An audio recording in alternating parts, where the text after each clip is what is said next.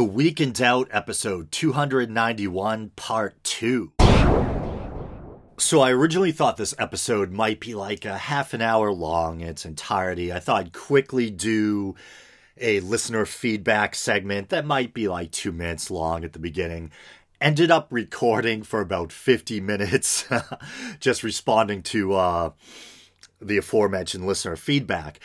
How long it, the, the first half will be after editing, I, I don't know.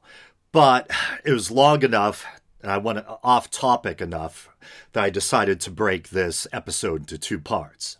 So, my original plan for episode 291 was I, I wanted to just sit back and play some clips from the non sequitur show and uh, just kind of riff on them because I mentioned how, uh, I guess for lack of a better word, you know, I'm a fan uh, of the show. And once again, uh, the Non Sequitur Show is a live streaming channel on YouTube. They host a bunch of really interesting debates and interviews having to do with uh, religion, ancient history, that kind of thing. And a kind of uh, reoccurring fixture of the show seems to be uh, hosting flat earth debates. And I tend to binge watch those. And before I forget, just, just a quick note not a criticism, just an observation. I actually love the title, The Non Sequitur Show, and yet all their episodes seem to be devoted to a specific topic. And if you do go off topic, they'll kind of rein you in. So it's really no uh, no non sequiturs allowed. But anyway, just saying. Still like still like the uh, the name of the show though. I think it's it's very catchy and uh, memorable. Kind of rolls off the tongue. Um, while I was binge watching these uh, flat Earth debate episodes, I noticed something that I thought would make good fodder for the show. There seems to be this interesting pattern where the respective flat earther will be fighting tooth and nail against the mainstream scientific view that the Earth is round. Can't believe we're debating this in 2018. Then they'll try to, uh, you know, and they'll try to act or come off as if they're the more sober, skeptical, and rational ones, the less gullible ones, for not believing in a globe or quote unquote ball Earth, as they dismissively call it. They're just using common sense and seeing the obvious, and we're the gullible ones for swallowing the spherical earth pablum we've been fed, you know?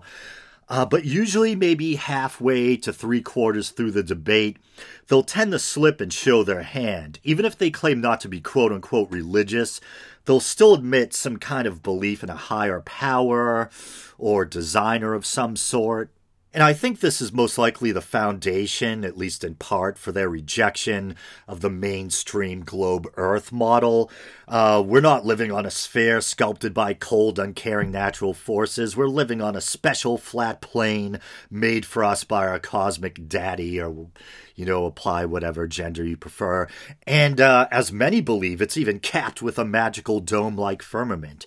Uh, but I thought it would be fun and edifying to listen to some of these clips, so uh, let's go for it. And uh, just an aside, you know, before we start, I want to say I love this idea that all the world scientists out there are either in on the conspiracy or too dumb or blind to see the scientific truth, that they en masse repeatedly miss what's supposedly obvious. None of them can see it. But Joe Blow on YouTube can. If only someone could be so kind as to tell the scientific community that water can't wrap around a sphere. Uh, yeah, um, someone might say, you know, that sounds like an appeal to authority, but to me it's a matter of common sense. If there was simple, obvious evidence proving that the Earth wasn't round, something as incredibly simple as the behavior of water, whether it's capable of conforming to the to a certain shape or not, you don't think any of the people who study or practice the involved scientific disciplines would notice, you know? Um, anyway, and once again, to remind you, I mentioned this in part one, I'm using a screen capture tool because there's going to be so many clips here and that the editing would just be hell. What if there really is a hell and I'm just editing videos for eternity? But I love this show. It's my passion but uh, you know, I, I try to uh, minimize my workload if I can when it comes to editing. Um, there's just so many clips I'm going to go over, and I'm going to be pausing so much that it'd be a nightmare to just slice up all the video and audio separately. So uh, I thought a screen capture tool might make things uh, easier. So first, I'll start with uh, Votan, or is it Wotan, and, and Rumpus. Let's see. And you guys know I'm a big mythology buff, and uh, Votan or Wotan I believe, is basically the Germanic equivalent of the uh, the Scandinavian Viking god Odin. Why lie about the, the, the shape of the Earth, Votan? Let's well, let's, guy, let's get it down well, to the, the let's get down to the. lied about his Lake Pontchartrain uh, uh, towers being bent, and then some other guy went there with his own camera and then showed it's totally flat across the whole freaking so lake. Not no, true. okay, well, ultimately, why lie about what shape the Earth is? Hey. Why make up that lie? Like, why is that a thing? why would uh, why would we have to cover up the fact that the Earth is a globe? What is ultimately the the reason for why this lie is continuing?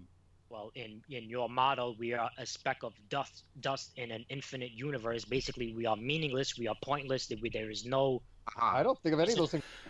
Yeah, so let me just pause to give some context. So episodes of the non sequitur show tend to be even you know longer than my episodes. In fairness to them, they're actually having conversations. I'm basically well, I'm talking to you guys, but essentially I'm a guy sitting in a chair talking to himself. But uh, but their episodes tend to be around two hours each. And obviously, I wasn't going to sit here for like six hours and uh, comment on, you know, a, a, string of entire episodes. So there was a lot of work involved. I, I had to repeatedly sit through these like two hour episodes and find and isolate the uh, the portions I was looking for. So this is probably like an hour into this particular episode at least. And up until this point, this guy wasn't wasn't mentioning religion at all, but was uh, fighting tooth and nail uh, against the mainstream view of a uh, of a, a, spherical or globe Earth. And then this finally came up. Is it true? There is I'm no not a dust, reason, there's no reason for us to exist we're an accident. We're so an you, accident. We're an accident. We're a freak hap of chance. We're, we're...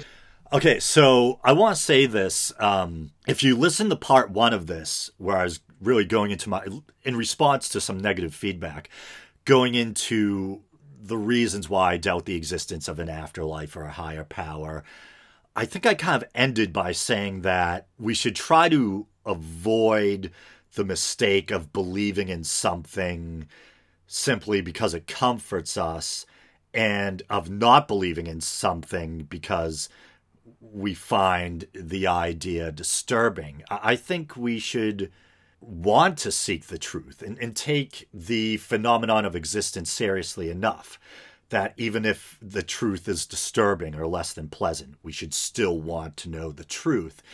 And so here, you know, he's kind of saying, well, if there isn't a higher power, if it does just boil down to cold natural processes, then there's no meaning to life. Um, we're just, you know, temporary specks of dust or whatever.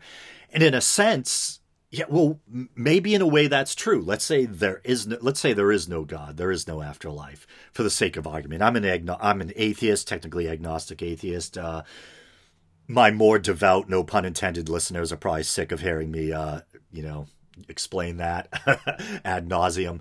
But yeah, technically, I consider myself to be an agnostic atheist. I, I don't claim to know for certain whether there, there is or isn't a God in our afterlife. I'm not that arrogant to say I know with 100% certainty. But based on the lack of empirical evidence for an afterlife, an, an eternal soul, ghost spirits, uh, because of the man made nature of religion, etc., uh, I do strongly doubt the existence of a, uh, a higher power or an afterlife. Uh, but as I explained last time, my atheism does swing harder when, uh, you know, regarding man made religions and the faith claims of man made religions. Um, man made concepts of God and all that.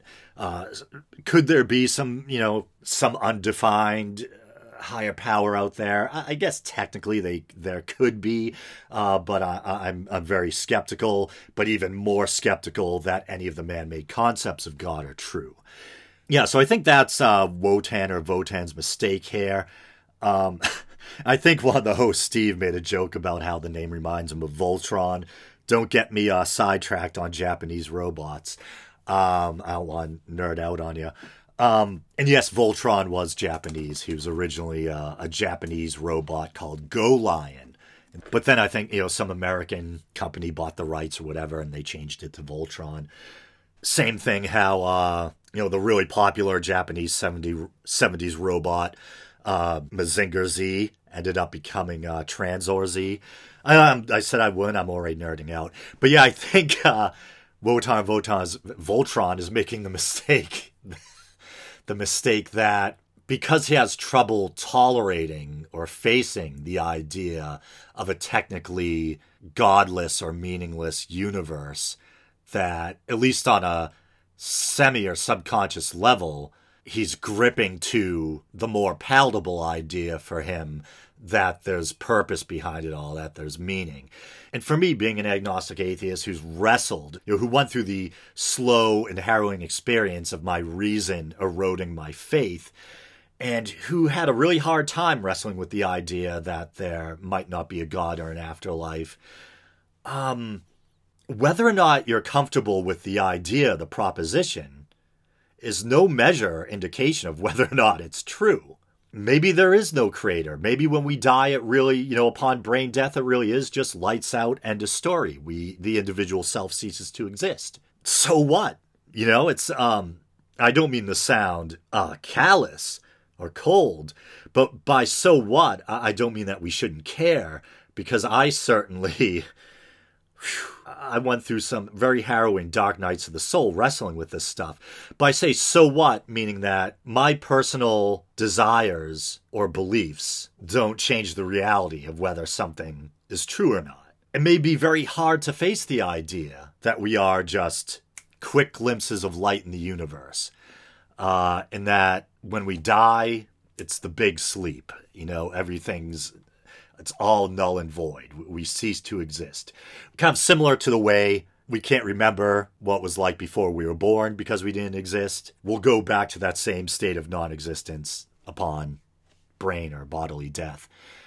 Not saying I know that the 100% certainty, but logically, I, I think that's that's the conclusion to lean towards. Uh, unfortunately, you know, in, in some ways. On the other hand, you know, as someone who's tried to make peace with that proposition. Um, I guess at least you could say that non existence will be the ultimate rest, you know, uh, escape from all suffering, escape from all that's negative. But at the same time, it, it's also the end of all the good things about life, too, you know. So I did that whole episode on celebrity suicides and depression uh, last week. And I don't want to make non existence seem like something you should be eager to go to. Uh, I think life is precious. Um, I can't really explain it, but I do think just the phenomenon of being a living being, of existing, merits some kind of respect and uh, reverence. Um, and you might say, oh, well, that's probably you showing your hand that you do think there's something behind all this. No, I think just being a self aware member of a social species who's wired for some degree of empathy or caring, um, I think that alone can explain why we sh- have or should have, you know, some respect or regard for life and we all have a survival instinct. And even if it is brief and temporary, I think we should do our best to enjoy our stay here and get as much as we can out of life. So even though I try to put that silver lining on non existence, that at least it'll be the end of suffering, uh, I, I don't mean that to seem like some kind of weird selling point. Like, you know, you should pack your bags now to go to the uh, the great void or whatever. No, I think that people should try to make the best out of this world for themselves and others as they can, you know. But yeah, I think so. Uh, Voltron kind of shows his hand there, and essentially, it's like he's saying or implying that the idea of there not being some design or meaning is just too terrible. So the opposite must be true, even though there's no good evidence. And, uh, you know, it, it, it's obviously comforting to him on some level. um, to swaddle himself in the idea that there is some design or purpose to it all. Religion. Basically, you're saying religion. But, but you're basically saying religion drives your position. Why does he think he gets to decide for me what I think? I don't think any of those things are true. So why does he keep attributing those things to me? Well, well that's uh, okay. Well, I'm kind of curious. What is the? Like I tell you that what we are, right? Well, I don't think respect wondering... does. I don't. I don't think well, there's no purpose. Says we should have started with this question. John, on, go ahead. Yeah. What What is the connection between being a, a, a globe and being meaningless? Like there are plenty of Christians out there, plenty of religious people that believe in a higher power and think that we're here for a purpose and all that, and subscribe to you know the fact that we're a spherical Earth. So I don't see the spherical Earth being the linchpin in being meaningless. So I, I'm I'm wondering to you, what is that connection there? And that's actually a great point. And that guy speaking there is Godless Engineer, and I actually um, subscribed to his YouTube channel recently, and he and uh, I don't know if it's his wife or not or partner or whatever, but um, they they regularly appear on the non sequitur show. And hopefully, there's not all sorts of little uh, distracting background noises here. I'm forced to wear a pair of headphones so um, we don't pick up any echo from my mic as I'm playing these clips. And uh, my mic is so sensitive that that the littlest noise sounds like uh, an elephant uh, gallivanting through the room or something. But uh, the Blue Yeti mic, great mic. A lot of people use it, but almost too good. It picks up the smallest of noises. But yeah, that's a good point. The round Earth doesn't. The idea of a round Earth isn't mutually exclusive with the idea of a higher power or creator to the contrary, I mean, I think most of us who are raised religious were also raised with the idea of a round earth. Uh, you know, a lot of our parents probably chaired different space missions. Um, we may have been raised religious, but at the same time, we were taught to respect and enjoy science. And we may even have had posters of the earth or you know rockets or whatever on our walls as kids. Our parents may have brought us to science museums or whatever.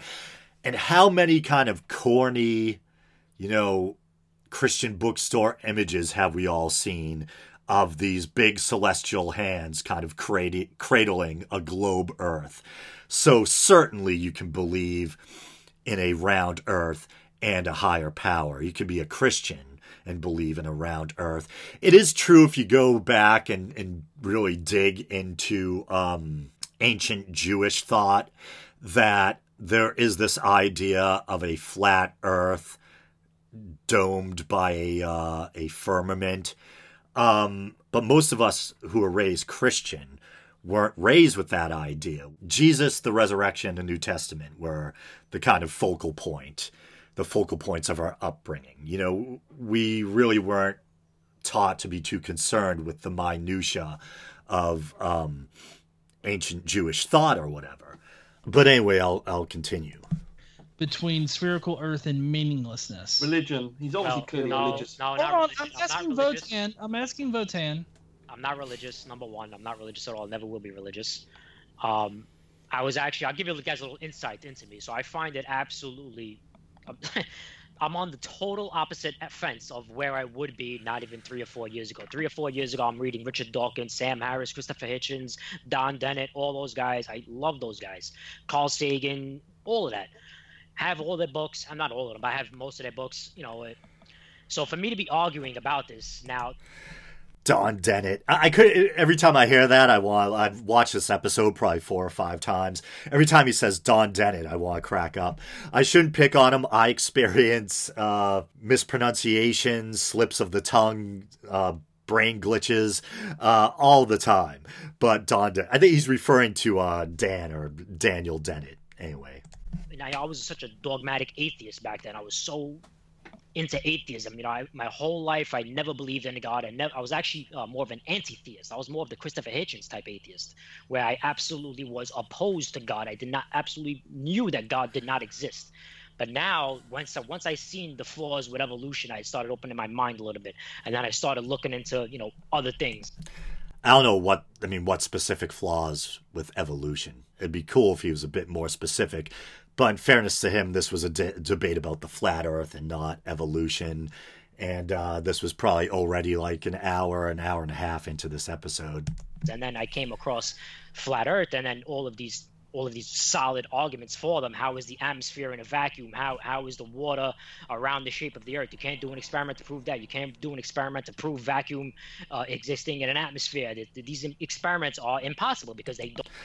Yeah, so there's this reoccurring idea that you hear from the uh, the flat Earth camp that supposedly water can't conform to the shape of a sphere. You know, it, it, water is always flat or level or you know water always finds its level and people on this show have tried to address the technical difference between flat and level level having to do with uh, the pull of gravity uh, as someone who works construction i have to use a yes yes i have a graphic design degree but for some reason still stuck in the family construction business i have to use a level all the time so very well acquainted with uh, with level uh, the, or the term level but they also don't believe in gravity. So they'll very frustratingly kind of thumb their noses or scoff at the idea of gravity in general, like we're the crazy ones. Gravity is admittedly a relatively weak force, but its pull works in relation to mass. And uh, when you have it working on something as massive as the Earth, even water is pulled towards the center and conforms to the general spherical shape of the Earth. Although I believe the Earth isn't a perfect sphere, I think technically it's an oblate spheroid, right? Uh, but when it comes to water conforming to the shape of the Earth, I believe just as, if not more important, is also the role of uh, vapor or uh, atmospheric pressure. Not a scientist, but that's my layman's understanding of it.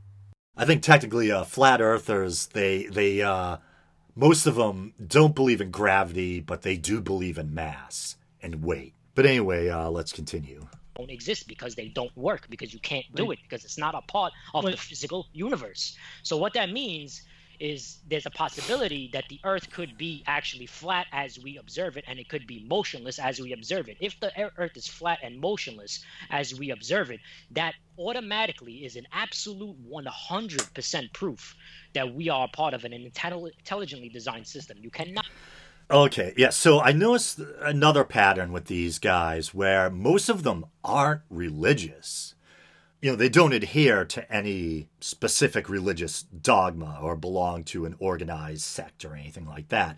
But they, and so at first, you know, they'll, tr- when they're in these debates, they'll try to claim that this has nothing to do with religion or whatever. But then eventually they'll show their hand that even though they might not be quote unquote religious, they still believe in a higher power and design. It's kind of funny. So they make it sound like uh, they're almost secular, you know, they don't they want nothing to do with religion. And yet, they like I said, they believe in a higher power and they believe in design, and they seem to embrace these very old religious models of a flat Earth. Um, as I was saying earlier, such as you can find in ancient Jewish thought. And once again, how it almost seems like in, in some way it almost seems like skepticism ironically like skepticism on steroids you know, it's being so skeptical that you go down the rabbit hole because you're so distrusting and you kind of lose sight or perspective and lose your common sense because if the earth really was flat like i was saying earlier you know either all of the world's scientists thousands and thousands and thousands of, of scientists out there would have to be in on the conspiracy or they'd have to be stupid as shit and they can't see these obvious scientific truths debunking the round earth that these random guys on YouTube can see. Uh, and neither one of those seems like a very likely possibility.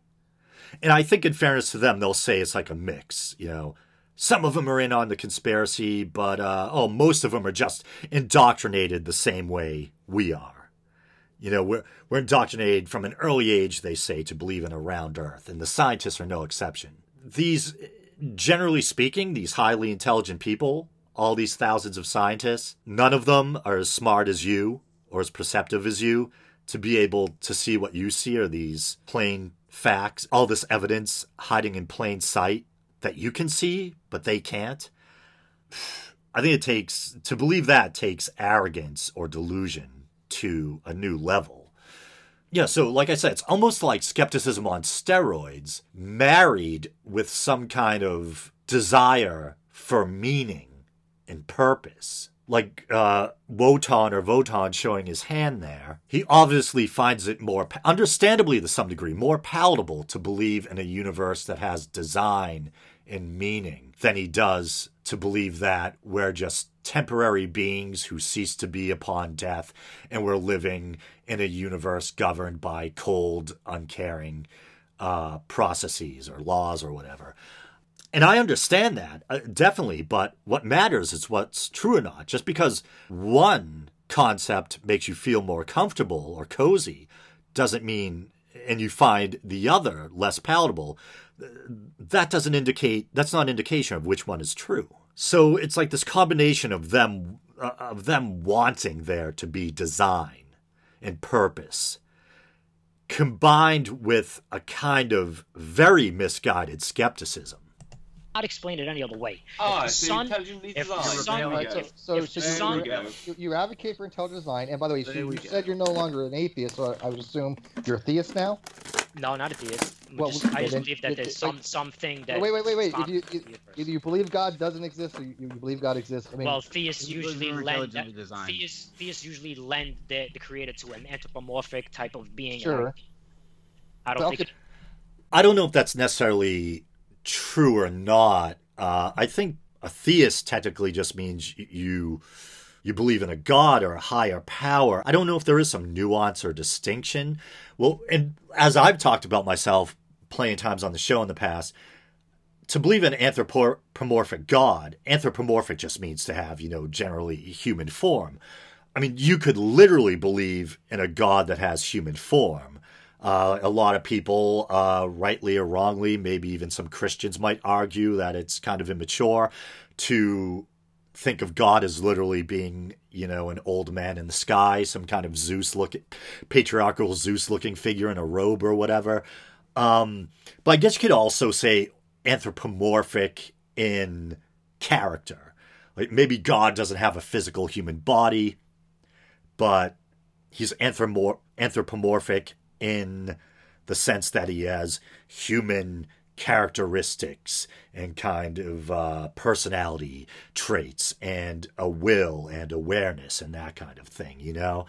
Uh, and of course, you know, the Bible talks about man being made in God's image, and even um, theists will debate whether that's talking about a physical image or whether it's talking about a, a spiritual image having to do with a similarity between our character and awareness and that of the creators or whatever. But anyway, let's go. But you believe there's intelligent Well, let's not muddy those waters, Steve. Let's let's go simple. We're, we're, we're, actually getting somewhere. Let, okay, let's so let's skip over. Well, well, I'm not right. sure we are. We've got off subject flat earth. We're now talking about religion. I mean, we, I think we ought to get off this subject. Actually, we're not talking about religion and intelligent design here. We were supposed to be talking about the flat earth. I'm happy to talk about evolution and intelligent design, but that is off topic. We haven't been talking about the flat earth the entire time. Not well, we've been talking about science. We, have been talking about his rejection of science. Basically, he rejects science. He denies Now you know where it's from. Now you know where that rejection. Oh, I appreciate that. We what, what that guy with the southern accent is one of the main hosts of the non sequitur show. His name's. I really like that guy. He's a cool guy, and um, he's making a good observation. Yeah, you know, now you see where this rejection of mainstream science is coming from. He has some. He's clinging to some kind of belief in a in a higher power or designer Uh, that's why I suggested when he said it, I said this is because this is religion or some religious type in, in view. But nonetheless, we're arguing about the facts here, and he's trying to dispute whether or not this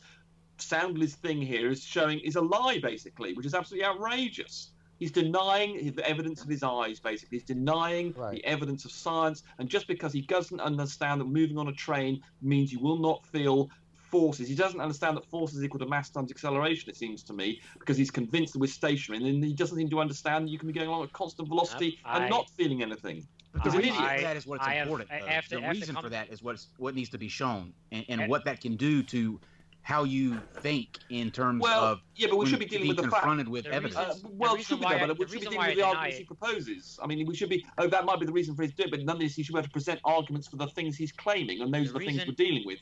The reason there why I'm not. denying it because the the reason why I deny it is because after coming across, you know, flat Earth and 9/11 and evolution being complete garbage. Can, can everybody you, stop you, screen sharing? As usual, every conspiracy going. Point of order. Can everybody stop screen sharing? We don't need to be screen sharing this. I'm going to pause it for a moment because it's absolutely sweltering in this room where I record the show, and I don't have the air conditioner going. I'm just going to grab a cold beverage. I'll be right back. Okay, I'm back. I'm drinking partially frozen Adirondack enhanced lime flavored water with zero calories.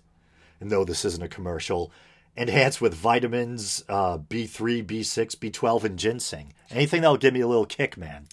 I'll take it artificially uh, flavored drinks like diet drinks usually make me nauseous for some reason. And yet i'll still drink them to try to avoid excess calories. But this one actually tastes pretty damn good.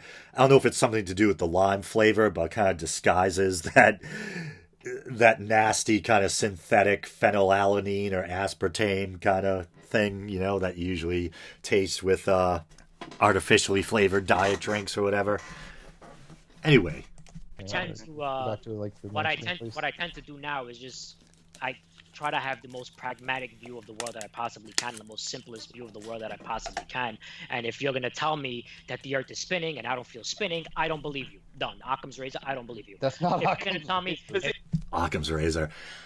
He tries to make it sound like a, a very commonsensical approach. You know, he tries to be as practical as possible have as you know simple as possible explanation for things. Which I guess simple as possible isn't always good, uh, because you could say, well, okay, we're not made of atoms because you know I can't see atoms with my naked eye or whatever, you know.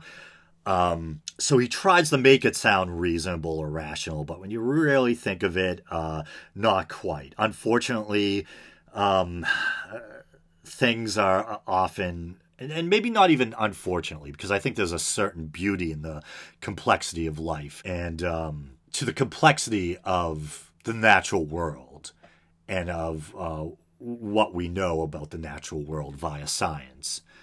tells you you shouldn't be able to feel it, Wotan. The physics and the oh, maths say you shouldn't be able to feel it. Why don't you accept that? You, why do you deny? But, but Wotan, the physics says you should not be able to feel it. Why do you deny that?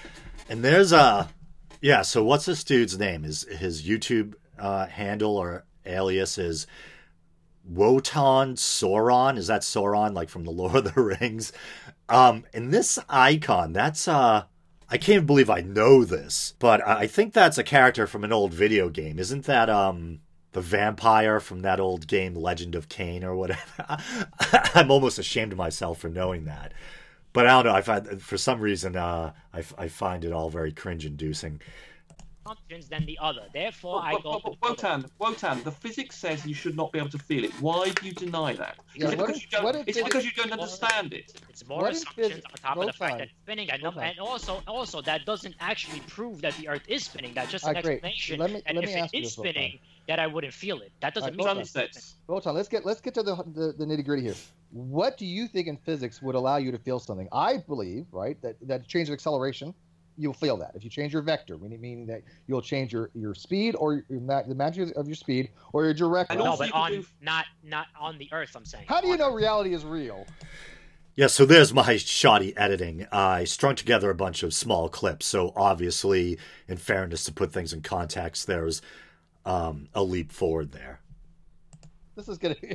right, ladies and gentlemen, this is what religion will do to you if you dive yeah. in. The, the, the, three how you go from Hitchens to this, how you go from Christopher Hitchens to this, that man will be rolling over his it? grave right now. I'll tell you. There are that. three. That was another great observation by Kyle. How the hell do you go from Christopher Hitchens to being a flat earther who rejects mainstream science? And the feeling I get is that um, you know for me becoming a non-believer was a very kind of long arduous process uh, as i like to describe it of my reason eroding my faith. But i think there are some people who become atheists just because they're looking for something to belong to. And so I think this guy probably found out about atheism, jumped in headfirst you know, and uh, discovered it wasn't for him, and then found something else to cling to. Now, you know, now it's the flat Earth. Quick experiment you can do, Wotan, to establish the Earth is spinning. One is Foucault's pendulum. Two is just into a pressurized Wotan. system. You might have. There's another jump. Until Wotan. then, I'm just not going to believe you. Wotan, let me give you a very fundamental thing in science. Okay, science does not prove anything ever. There is no such thing as scientific proof. It's a misnomer. Okay, science is not meant to prove. Science is meant to explain and predict. So as soon as you invoke words like prove, you automatically are, are, basically not understanding how the scientific method works. Okay, okay, because scientific facts can change. So I would avoid using the word proof. Demonstrate. Use the word demonstrate. And that's the other uh, the co-host of the non sequitur show, Steve. Um, and I think he's literally a philosopher. I think he has a philosophy degree. Um, and he's some people on the opposite side will try to accuse science, mainstream science, uh, of being rigidly dogmatic. And they'll even draw this false equivalence between religion and the priesthood and uh, science and uh, and scientists. You know, science kind of being the religion and scientists being the priests of this religion.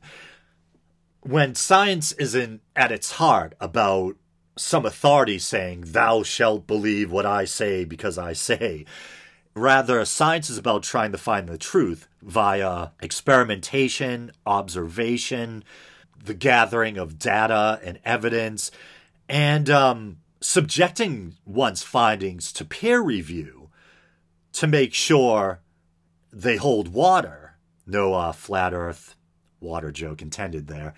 Um, so it's kind of the opposite of being rigid or dogmatic. It's about following the evidence where it leads, even if it means upsetting the apple cart.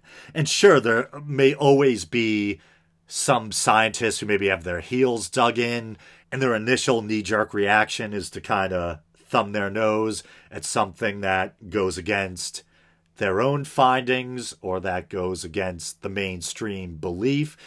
But if the evidence bears out and the findings can be repeatedly demonstrated, then as inconvenient as it might be, the old model is going to have to give way to this new evidence, you know? And so, just a quick thing from Wikipedia about the scientific method. The scientific method is an empirical method of knowledge acquisition which has characterized the development of natural science since at least the 17th century, involving careful observation, which includes rigorous skepticism about what one observes, given that cognitive assumptions about how the world works influence how one interprets a percept. Formulating hypotheses via induction, Based on such observations, experimental testing and measurement of deductions drawn from the hypotheses, and refining or elimination of the hypotheses based on the experimental findings. These are principles of the scientific method as opposed to a definitive series of steps applicable to all scientific enterprises. And so, kind of baked into the cake there, and I think it's an important part, is even uh, it's necessary to have a healthy skepticism about your own uh, assumptions and observations during the observation or experimental process. So far from being rigid and dogmatic, you're part of the part of the whole process is that you're supposed to be is that you're supposed to have a healthy skepticism of even your own findings and observations so that you're rigorously testing and retesting to make sure that your observations or assumptions are actually correct. Oh, at least demonstrate that it could be possible. Something happened when you found out about evolution, or you know, you, you think you pinpointed something on evolution that made you rebel against all other science. And you're not the first example of people that um, have done that. I mean, you see it time and time again. But one thing that you think um, doesn't. That's interesting. Um, it's very easy for it to pass unnoticed, but you can kind of hear softly there. Uh, Wotan or Votan is saying, "I felt betrayed." When Kyle's talking about how something happened when he found out about evolution that you know he kind of rejected evolution something didn't sit right with him about evolution and that caused him to reject mainstream science as a whole for the most part and embrace this whole flat earth thing And I think ev- the idea of evolution, especially for people who are raised religious, can be kind of unsettling. And of course, uh, belief in a higher power or being religious and believing evolution aren't mutually exclusive. I think if you're a biblical literalist, then yeah, you're going to have a real problem, a real problem trying to reconcile evolution with um, the literal story of creation. Because, of course, in the Bible, we have God, you know, making Adam, breathing life into him, Eve, at least in one account, being formed from the rib of Adam. Um, so, a, far cry, a big difference from uh, the slow, arduous, millions and millions of years long process of uh, of biological evolution. You know, um, and I think some people, including to this day, to this day, there's still something I find at times. Sometimes I'm more vulnerable to this than other times. Well, I'll find myself feeling feeling that there's something repellent about being closely related to apes. You know, like uh, as someone who loves nature and animals, uh, I have nothing against apes. I actually think they're they're quite impressive animals and fascinating. Um, but I think there's something that could kind of repulse us a little. Uh, and I think in a way it's because they are so closely related to us that they almost seem like a parody of us. We are technically animals, but in a way, I think apes almost seem like a bridge between animal and man. And um, I think maybe it's twofold. On the one hand, maybe some people don't like being reminded of just how animal we are.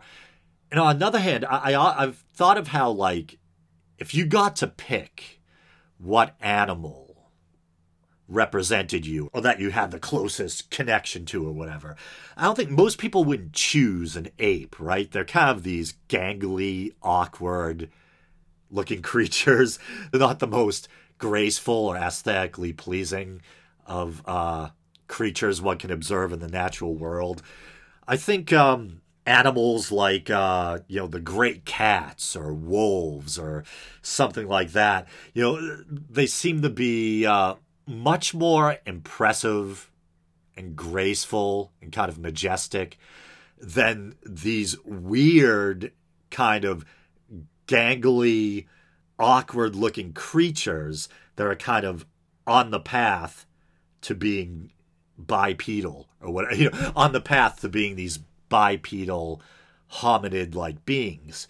And they're kind of reminders of where we come from I mean, how many times have you heard Christians talk about how uh, I ain't no monkey, I ain't an ape? If we came from monkeys, why are there still monkeys? You know, that kind of thing. And I apologize for instinctively going to the southern accent there, and not trying to uh, disparage you good people from the south. But uh, as many uh, much smarter and knowledgeable people have said before me, evolution isn't a linear line like we see in those representations of uh, this kind of linear progression of ape to man. We see the knuckle dragging ape. We see the uh, hominid beginning to stand up. Eventually, you get man. Evolution isn't a linear line, it's a branching tree. Different species branch off, and we have common ancestors. So, of course, our closest relative is the chimpanzee, and, and we and the chimpanzee share a common ancestor. The chimpanzee went one direction, and we split off in another and became what we are. And they kind of remain a knuckle dragging representation, a reminder, a living reminder of where we came from. And uh, that's unsettling for a lot of people. And there's sometimes why I embrace being an ape. You know, like uh, Richard Dawkins has that shirt that says, I am an African ape. Sometimes I'm uh, proud of it. Sometimes I fully embrace it. And other times, and not because I have a problem with evolution, I fully embrace evolution. But more because, like I said, like the ape isn't uh, not the most aesthetically pleasing animal. I think it's kind of humbling in a, in a comical way when, you know, we're forced to kind of recon- to reconcile or, or face the fact that we uh, we, we come from these creatures, that this is kind of our ancestral stock, you know? you know, when people like pick their spirit or totem animals, you know, they pick things like wolves and eagles, uh, pumas. Then no one's like, oh, yeah, I want to be uh, the chimpanzee, you know, the thing that looks like a hirsute old man with uh, oversized ears or whatever. Set right instantly negates the rest of science. It's a it's an amazing I think phenomenon. When you don't when you look at science as a whole, you really look at it like it is like a religion. It's very dogmatic. No, very, no, no, very, no, no, listen, listen. Let me explain. Let me.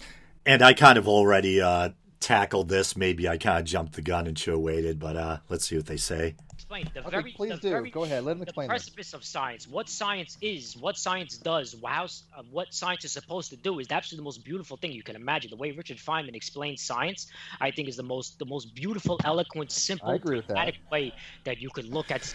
That's probably the smartest thing I've ever heard Voltron say. but uh, it's weird how he's capable of that kind of insight and yet then falls back on like the the flat earth and the need for some kind of preternatural designer or whatever science. It's, it's so where's our problem? I, I, love science. The problem is is when you have humans with egos, with with monetary interests, with uh, interest in. you want to talk about? And I think he actually has a point there, in which I kind of touched on when I talked about how there will be some people, scientists, who dig their heels in, and they'll be hesitant to embrace new findings that perhaps contradict their own research or interests. But I, I think the scientific method and peer review, etc., um, are kind of built in safety mechanisms that correct for ego. Uh, an individual scientist or two may be able to poo poo a certain new finding, but if the finding bears out and can be repeatedly demonstrated, uh, uh, eventually the naysayers are going to have to step aside.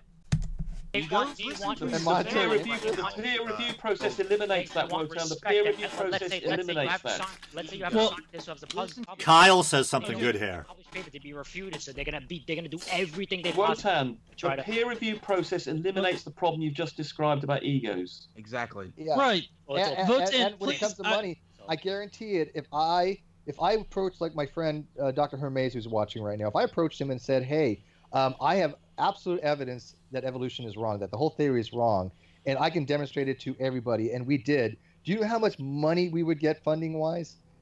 It would be off the freaking charts. Not well, even just from the exactly. creationist group and the DI groups, right? They would as well, but the scientific community yeah, would see, be like, what... "Holy crap!" That's actually a great point that Steve makes. If you could legitimately demonstrate scientifically that the Earth was flat. I mean, obviously, let's not sugarcoat things. You would have a lot of pushback from the mainstream scientific community at first. But if you could prove through the scientific method, if you could repeatedly demonstrate that your conclusions are accurate, that would be such huge. Obviously, you would have uh, moneyed interests on the religious right, Hobby Lobby, uh, whatever, you know, would be filleting you, uh, showering you in money. And once again, if you really could prove it, that would be such a huge scientific breakthrough that the spotlight would be on you on the world stage. You'd be having Nobel Prizes and money thrown at you. And, uh, you know, you, you would be the Einstein of your time or whatever. That's what you think, but when it comes to things like gravity and not, evolution, it the, when it comes to things, when it comes to things that are so huge, like like gravity and uh, Gravity. Look at what, like no what? one's and gravity in the round Earth is not going to be. What, what about hold time? On, hold on, hold on. Let him, let, him, let him finish his thought, guys. Let him finish his thought. What about time? When it, when it comes to things that such as huge things like like gravity and the round time? Earth, is, can you can you be quiet?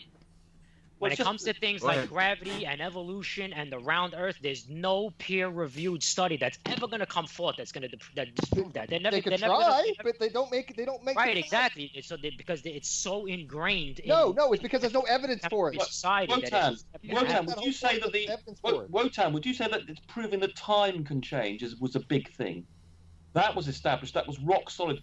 Everybody. Uh, and I remember I did. Uh, I've done a couple episodes where some people don't like the word debunking they think it has a negative connotation i, I fully embrace the term you know debunking uh, yeah when i try to illustrate how something is complete bullshit and how it's at loggerheads with factual evidence. I'll, I'll describe myself as debunking it or trying to debunk it, you know? So I've done a couple of episodes debunking the flat earth. And once again, I, th- I, think it's an example of this kind of skepticism on steroids or this kind of misguided skepticism run amok. Uh, at the same time, I think it's in conjunction with trying to validate their own biases or whatever, their need to believe that there's a, a designer or purpose to it all. And things like pictures of the earth, both untouched pictures of the earth and uh, what are often, admittedly, uh, composite images, because we have satellite images, we're kind of, you know, that are assembled from pieces that are taken at different times to kind of show, show a more complete whole all the things that should simply be taken as evidence for a round Earth, um, they'll have none of it. You know what I mean? Um, and it's like really uh, all the not just NASA, but all the scientists out there who work in this in these related fields, they're all part of the conspiracy. Come on, you know. Abused Einstein. They didn't accept that for twenty years. Right. I mean, that, that upset the apple cart because yeah, how big is that? Relativity. the hard thing is to hear him say ego, though, because it, it it's the ego that that believes that we couldn't have gotten here by an evolutionary process. That there had to be some maker that took the time to create us and put us in the center of the universe and have the sun and the moon revolve around us. That's ego. Science is the complete opposite. Science doesn't care if that's true or not. Right. Yeah, that's a great point. And that's another reason why I, I, think certain quote unquote religious people, like, you don't necessarily have to dogmatically believe in a certain religion, but using the word religious loosely for for people who believe in a higher power, um, for people who believe that humans are kind of the crown of creation they have this problem. I mean, I, I, think that's kind of a jagged pill for them to swallow. They have this problem with the idea that, hey, the universe might not have specifically been made for us. We're not the center of things, you know. Um, we're just one of many species that develop through natural processes or processes. It doesn't relevant. It's completely you could look up a guy. You could look up a guy named James Tour, who is actually absolutely the most eloquent. Oh God! Guy okay, I've ever please, heard. Please explain. Don't. Okay. Explain how. Let me go into this. John, this, John let John go. He's been trying to get a word in. Uh, okay, no, no, no. For, for, like five minutes here. But James Tour, I will do this before he even says this. James Tour has said stop using his name for people because he has said specifically that he is not a biologist okay, and that he has no understanding of macroevolution, and he's tired of people invoking his name in these types of arguments. So I want to throw that out there before he even starts talking about James okay. All right, uh, John, go ahead. Oh, okay, so Votan, I would I would like a real world example of science science based dogmatism. Like, what is a real world example of? Uh, all right, so yeah, so I kind of cut Godless Engineer off there, but okay, so that's the end of that episode with uh, Voltron and Rumpus. And Rumpus was the uh, such a whimsical name, but uh, Rumpus was actually the British guy coming at from the uh, the mainstream scientific perspective. I guess next